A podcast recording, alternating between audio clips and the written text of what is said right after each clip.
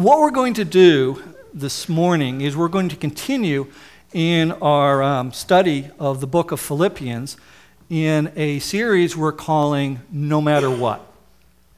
And in this series, what we're doing is taking a look at, at some principles of Christian living that Paul has laid out for us and the application of those principles that we want to live out no matter what. And today, what we're going to take a look at is Philippians 2, verses 12 to 18. And we're going to take a look at how Paul tells us to hold fast to our faith. Now, before we start that, I, I do want to spend a minute and just talk about faith. What do we mean when we say faith? Because there are a lot of beliefs out there that people place their faith into as far as what's our eternity look like? What happens when I die? How do I get to heaven? And, and there are certain beliefs that, that think that good works will, will be enough and will, will, will, will, will gain you um, heaven. Maybe performing certain rituals or certain material things, maybe things we wear or put on our wall or have somewhere in our house. Living a good life or just being a good person. There are even beliefs out there that everybody just goes to heaven. It doesn't really matter. And unfortunately, none of those are true. None of those are true saving faiths.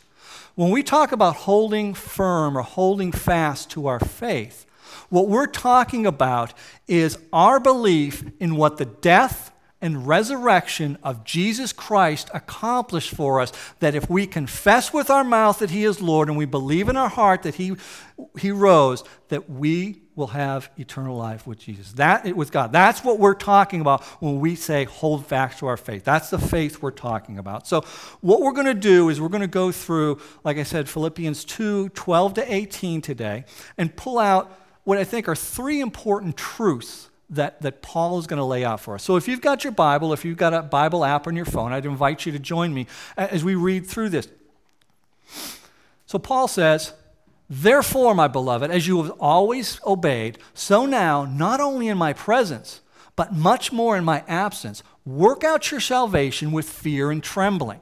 For it is God who works in you, both to will and to work for his pleasure. Do all things without grumbling or disputing, that you may be blameless and innocent, children of God, without blemish in the midst of a crooked and twisted generation, among whom you shine as lights in the world, holding fast to the word of life, so that I may, on the day of Christ I may be proud that I did not run in vain or labor in vain. Even if I'm to be poured out as a drink offering on the sacrificial offering of your faith, I am glad and rejoice with you all. Likewise, you should also be glad and rejoice with me. Now, I, I, mentioned a moment ago, I think there are three truths that Paul lays out for us here. And the first one that I'd like to introduce to us today is that our journey to become more Christ like is a continual effort. Let's take a look. We're going to go right back to verses 12 and 13 for a moment here. Let's take a look at what Paul says. Again, he says, Therefore, my beloved, as you have always obeyed, so now, not only in my presence, but much more in my absence, work out your salvation with fear and trembling, for it is God who is, works in you, both to will and to work for his good pleasure. Now, in there, I, I, suspect that some of you saw a couple of words together that kind of raised your antennas a little bit. Anytime we see the word works and the word salvation in the same sentence, we kind of sit up. It gets our attention because we just said that it was faith that saves us. So, how can works and salvation be in the same sentence? What does that mean? And we're going to dive into that and pull that apart and understand that in a moment. But I want to back up quickly. And I, want to give us a little context so we have a fullness of understanding before we dive into that, that, that piece of scripture. Because you'll notice in verse 12, Paul starts that off with the word therefore. And what he's doing is he's pointing back to the passage right before, specifically verses 5 to 11. And in there, we talked about this last week, we talked about the humility of Christ. Specifically, in verses 5 through 8, we see the humility that Christ came out of heaven, took on the form of man, even though he's God, was obedient to death even death on a cross. And then we see from verses 9 to 11 that as a result of that, God exalted him.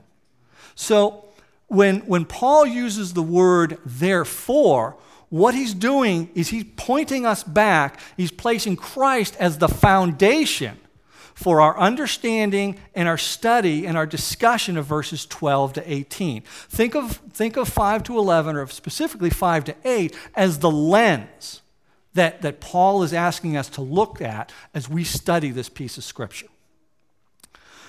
And he can, Paul continues, he says, you know, as you have always obeyed. He's talking about obedience. Well, if we look through that lens of 5 to 8, what we see is the obedience of Christ, not a human definition of obedience, not a convenient obedience, but a Christ like obedience, that, that there's nothing off limits. That, that type of obedience is what Paul is, is talking about here.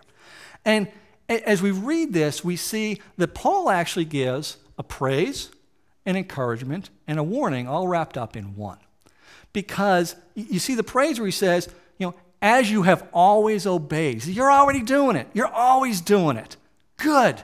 Good on you. We, we've talked about the fact that in Paul's letters to the different churches that he wrote, commonly known as the epistles, Philippians is the only one where he's not making a correction, you know, where he's not maybe admonishing folks. He's, it, it, there's a lot of joy and there's a lot of encouragement there, and this is a good case. Look, you're doing it. And that brings the encouragement where he says, hey, keep it up, keep striving, keep working for it. But there's a warning. And the warning is we're not done yet. You're, you're not done yet. And that's where this, this discussion of works and salvation, work out your salvation, comes into play. Now, to understand that, I want to first talk about what Paul didn't say. Paul did not say work for your salvation. He didn't say work to earn your salvation. He didn't say work to complete it or to keep it. He didn't say any of those things because you can't do all any of those things. They're not true. Christ died on the cross as a perfect sacrifice for our sin. He then rose 3 days later, defeating death. His sacrifice, our salvation, is complete. It is sufficient. There's nothing more that can be done, there's nothing more that should be done. So we're not working for it. So let's talk about what he did say. And to understand that, what we need to do is we need to take verses 12 and 13 together. Don't pull them apart, don't separate them. Because in verse 13, what Paul says is, For it is God who works in you.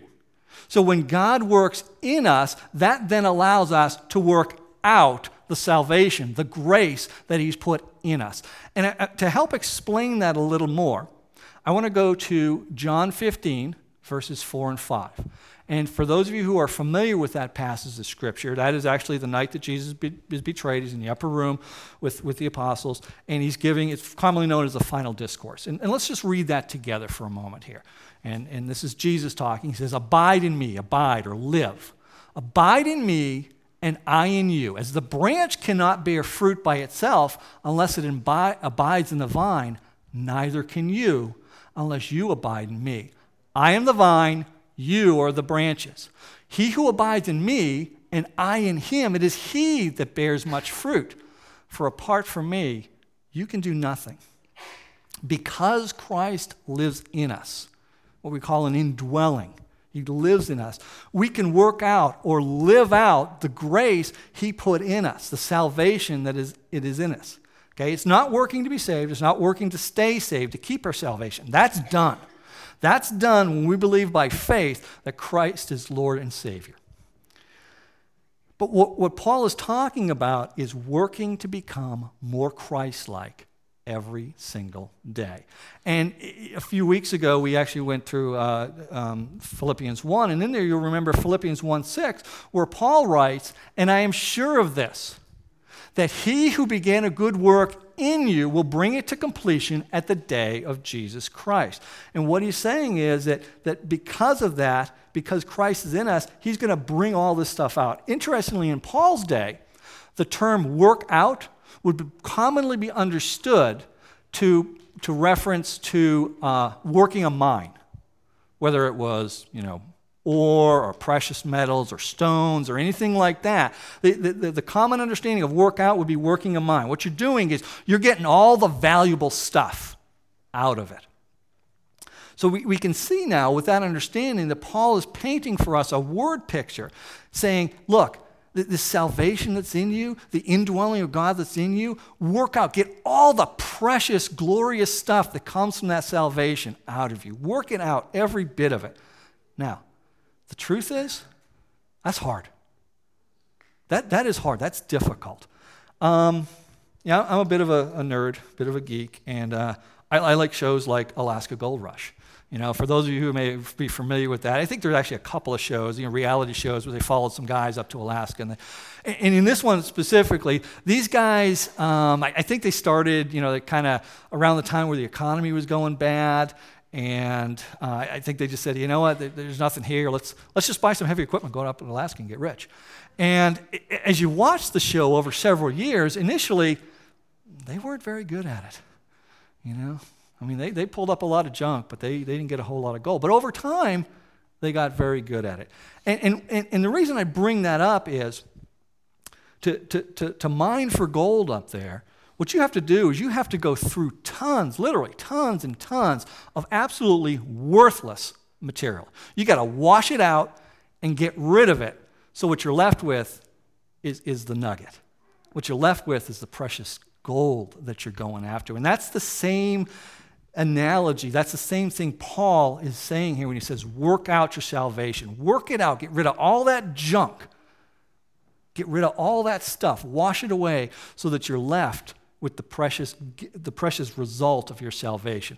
Uh, a gentleman by the name of F.B. Meyer, he was a, an evangelist and a minister late 1800s, early 1900s. He ministered in both England and the United States. And he has a good quote that I'd like to share with you. I think gives us a little context on this. And what Meyer says, he, being God, he may be working in you to confess to a, that fellow Christian that you were unkind in your speech. Work it out. He may be working in you to give up that line of business about which you have been doubtful lately. Give it up. He may be working in you to be sweeter in your home and gentler in your speech. Begin. He may be working in you to alter your relationships with some with whom you have dealings that are not as they should be. Alter them. This, this very day, let God begin to speak and to work and will, and then work out what He works in. God will not work apart from you, but He wants to work through you. Let him, yield to him. Let this be the day when you shall begin to live in the power of the Almighty indwelling one. Now, Meyer lived over 100 years ago. But the truth is that the problems that he, the people at that time have, people we have, the problems we have now, they're, they're similar. The things we have to work out, they're similar. You know, whether it's pride or anger arrogance, sexual sin, greed, substance abuse, violence, gambling, it doesn't matter. They're all the same types of problems that we need to work out so we can grow more Christ like. But Paul cautions us to do it with fear and trembling. Now, when he says fear and trembling, he's not talking about a cowering or a timid approach. We actually see several times in Scripture where the knowledge of God, you know, is associated with fear. Matter of fact, Proverbs 9:10 talks about the begin- fear of God as the beginning of wisdom. So what Paul's talking about when he says do this with fear and trembling, he's talking about a sense of awe, a sense of respect, of seriousness. And again, well, let's go ahead and back and put that lens of Philippians 2 5 to 8 on, that humility of Christ that we want to look to, through as we understand this passage. And when we look through that, we, we see what, what Christ did that we might be saved from our sinfulness. We can't take our relationship with Him lightly. We can't take the work, the effort that requires to work out our salvation. We can't take that lightly. What we can do is because of Him, because He works in it, we can do it seriously and confidently. Now, the second point that Paul makes is the only way to make a difference is to live differently. Now, before you circle my name and write Captain Obvious next to it, let's, let's see what he has to say in verses 14 and 16 so it'll make a little more sense to us.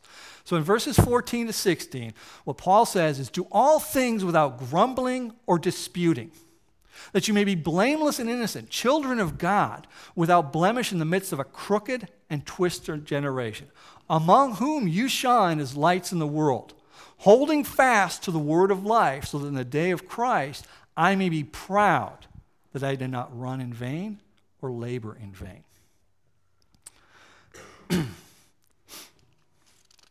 Fact, we're grumpy people. Every one of us. We're grumpy, we fuss, we complain. That's, that's who we are, it's part of what we do. And, and whether it's disputes that are out loud or whether it's, you know, murmuring and grumbling under our breath, Paul says, look, if you're doing it, knock it off. If you're not doing it, don't start. Because grumbling, infighting, disputing, conflict, all they do is they, they destroy unity. They introduce a conflict that didn't exist beforehand and doesn't need to exist. Matter of fact, if you've got the gift of grumbling, what Paul's saying is add it to that list of things to work out with fear and trembling. But when we look at Again, let's put the lens on of, of verses 5 to 8. If anybody ever had a claim to be grumbling, it would have been Jesus Christ. Blameless, perfect, never sinned, went to the cross to a humiliating death and a physically excruciating death for the sole purpose that through faith we might be saved in him. If anybody had a right to grumble, it would have been him. Yet as we read through the, uh, uh, the, the accounts of his arrest and his trials and his crucifixion, we don't see any of that at all. So the question comes up if our goal is to become more Christ like, why would we possibly do something that's the exact opposite of what he modeled at the time that he sacrificed for us? The truth is, grumbling and disputing, it is nothing more than a distraction. Nothing gets worked out, nothing gets solved, nothing's better from it. It's a distraction.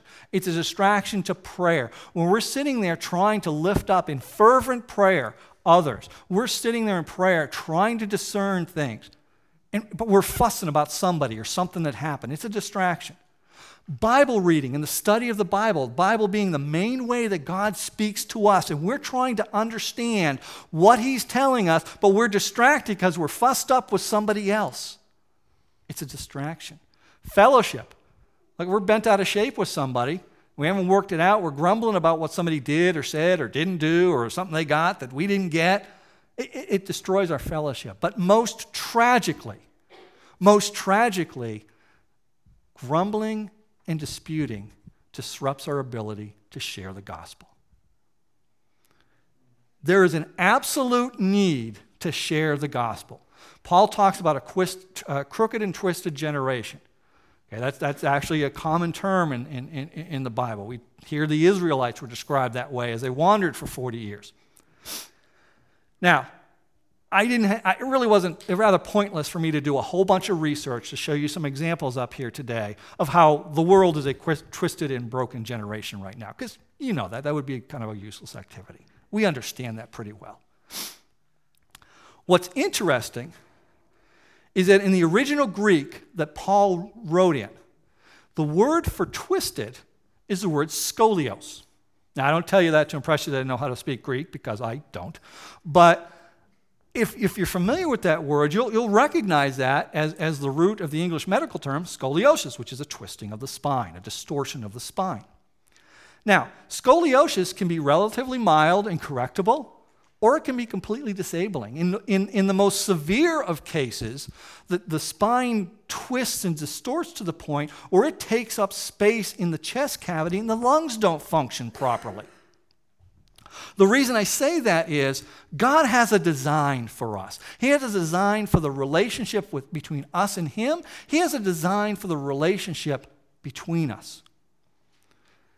But when those relationships are distorted, when they're twisted, when they're crooked, when they're bent, it doesn't function properly. The world needs a Savior. Each person in the world needs a Savior. And thankfully, through the grace of God, we have one, one and alone, one and alone, Jesus Christ. But too many people don't know him, or they have a distorted view of him and don't understand who he is and what he did and what he accomplished. Maybe they've heard of him, but what they heard was a distortion. Maybe they've never heard about having a personal saving relationship with him. We've talked about the, the statistics in Platte, Clay County, excuse me. 280,000 people is the estimate, do not have a saving relationship with Jesus Christ. They need to know who He is, who He truly is, and what He accomplished, and what faith in Him can accomplish in us. The problem is, you can't share effectively, if you can share at all, when you're grumbling and complaining. And that's one of the things that Paul's getting at. Because a life with Christ as our Lord and Savior, the only thing that can do, it can, it, it can create a transformational change in who we are, what we think, how we live. But you can't show that a life with Christ is better or that a life uh, with Christ is different if it, in fact, isn't different if there's no change in us, if, if we're not actively working out our problems in a serious way, if we're just blending in and getting along, we don't stand out as a light. You know, Paul talks about the fact that holding fast to our faith. And, and what he's talking about, eh, the way I would describe it, is just a, a white knuckle grip like, like I'm holding on to it so hard that my knuckles are turning white. And nothing is going to pull it away from. I'm not letting go of this for anything. That, that, that's the no matter what that we're talking about here. Because when you hold fast, you stand out. Now, let's be clear about holding fast. Let's just kind of break it down a little bit. In the most simplest of terms, it is that we are uncompromising on biblical truths. An example John 14, 6. Jesus says, I am the way and the truth and the light. No one comes to the Father except through me. That is a biblical truth that we must be uncompromising with.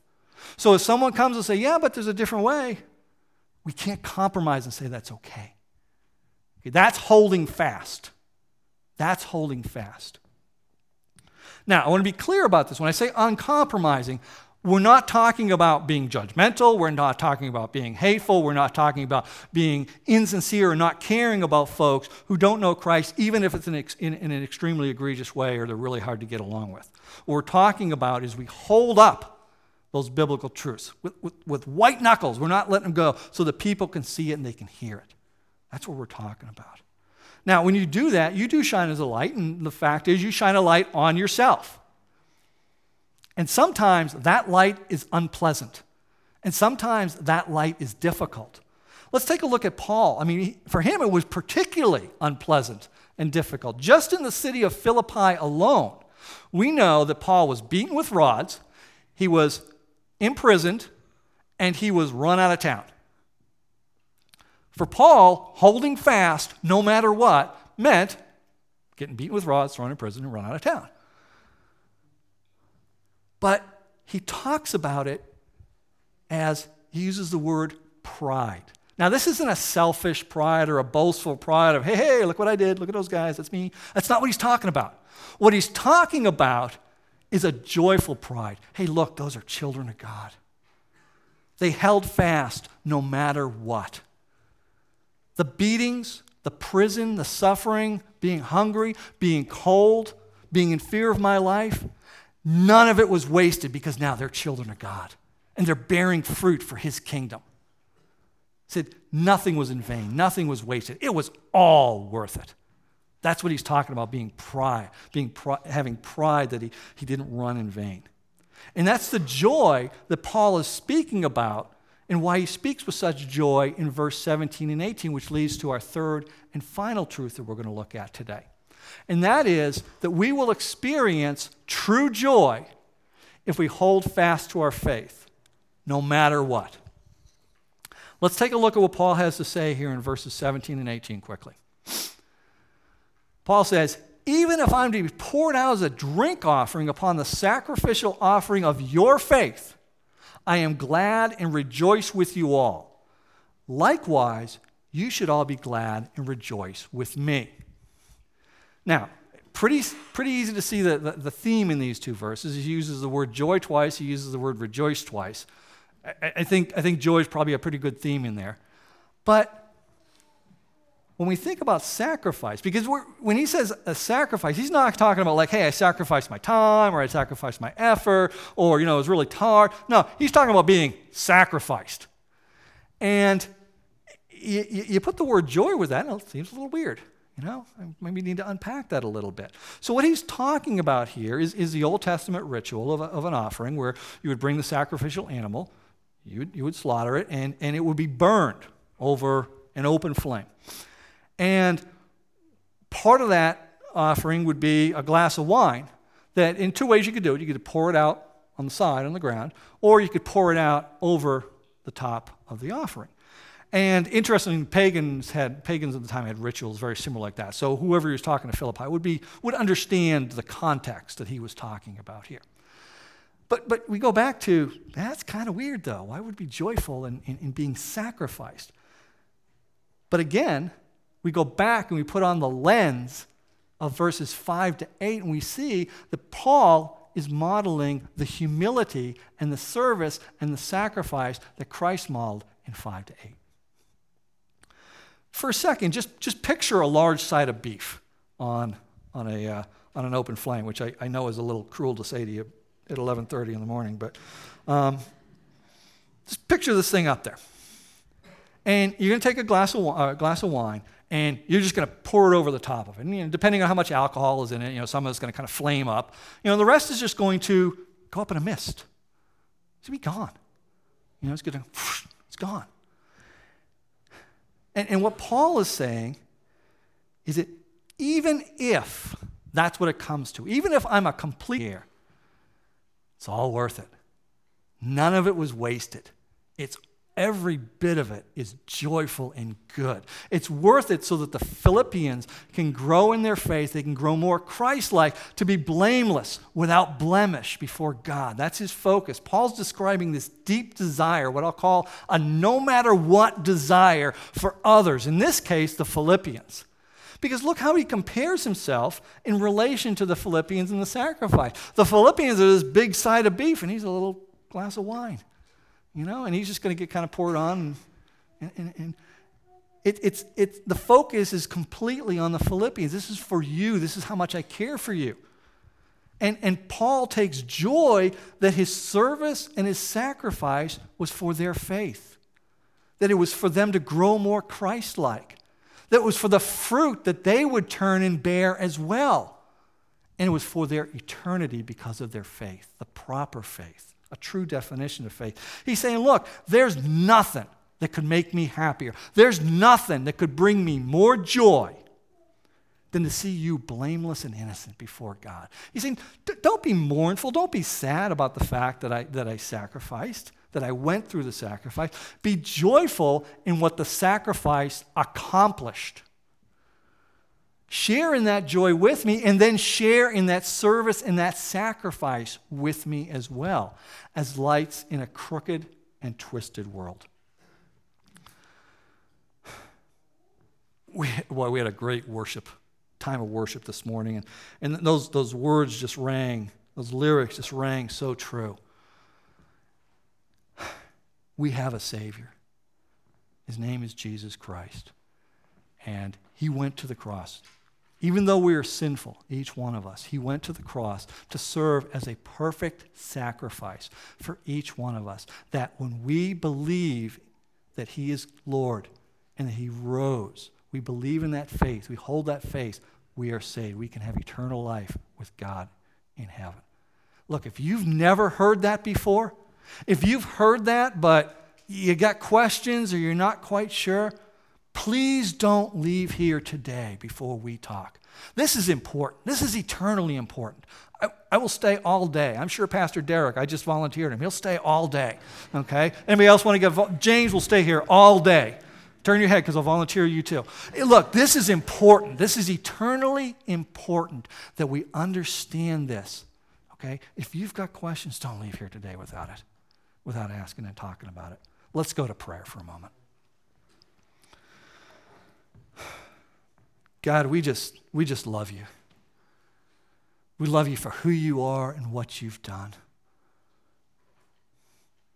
That despite our sinfulness, despite our, our just turning away from you, Lord, you desired a relationship with us and, and gave us a way through Jesus Christ. Lord, we just praise you and thank you for that. But we also thank you for your word that we could read into and understand those things that you're teaching us. That number one, we could grow to have that relationship with you, but then we could work it out. We could work out every precious, glorious piece of that to grow more like Christ, to enjoy a relationship with you, and to lead others in a relationship with you. It's in your heavenly and precious name that we pray. Amen.